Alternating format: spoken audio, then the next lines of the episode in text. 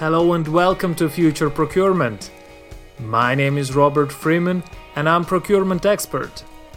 As you know, I am facilitating the Future Procurement group in Facebook, where we are discussing the common dilemmas for procurement specialists all around the world.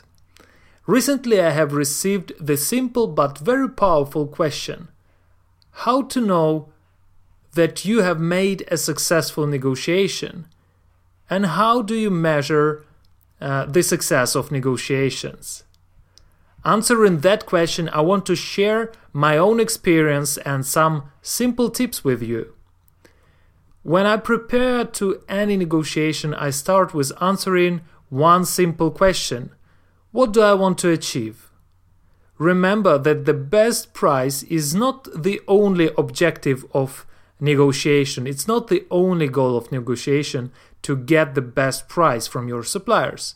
You should also include other important parameters like quality aspects, service level, logistic setup, total cost of ownership, or some other parameters that are important to include in the negotiations. And what I always try to do is to write the three lists to prepare three lists before any negotiation.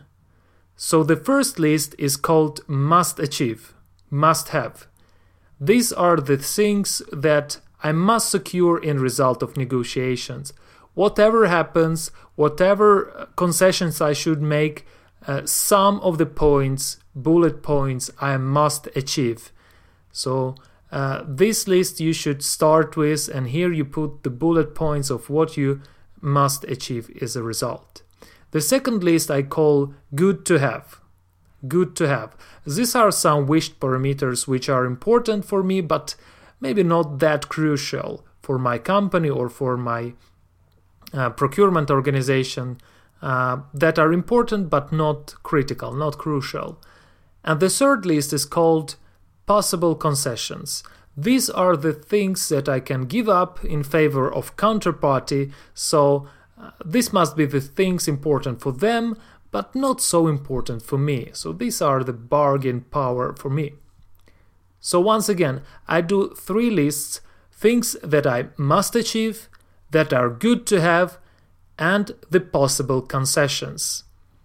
And every time when I make these three simple lists, I have a good support for myself to manage the negotiation.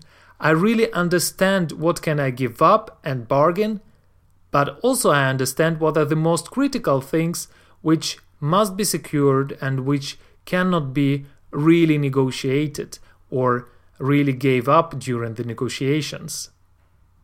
And measuring overall success of negotiation becomes quite simple.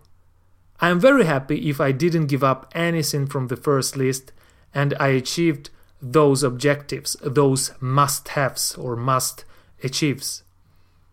And I'm also very happy if I have achieved some of the things from the second list, from the uh, list which is called good to have, good to achieve. And I feel quite okay if I gave up some of the concessions in order to gain some of my wished points from the first two lists. So this is how I prepare to negotiations, and these are the uh, simple tips from me for all of you, my procurement friends, uh, about how I am preparing to negotiations. And I'm sure you have your own procedures and routines that you use in your career, in your daily job to prepare to negotiations, to run the negotiations, and to get the best result from negotiations.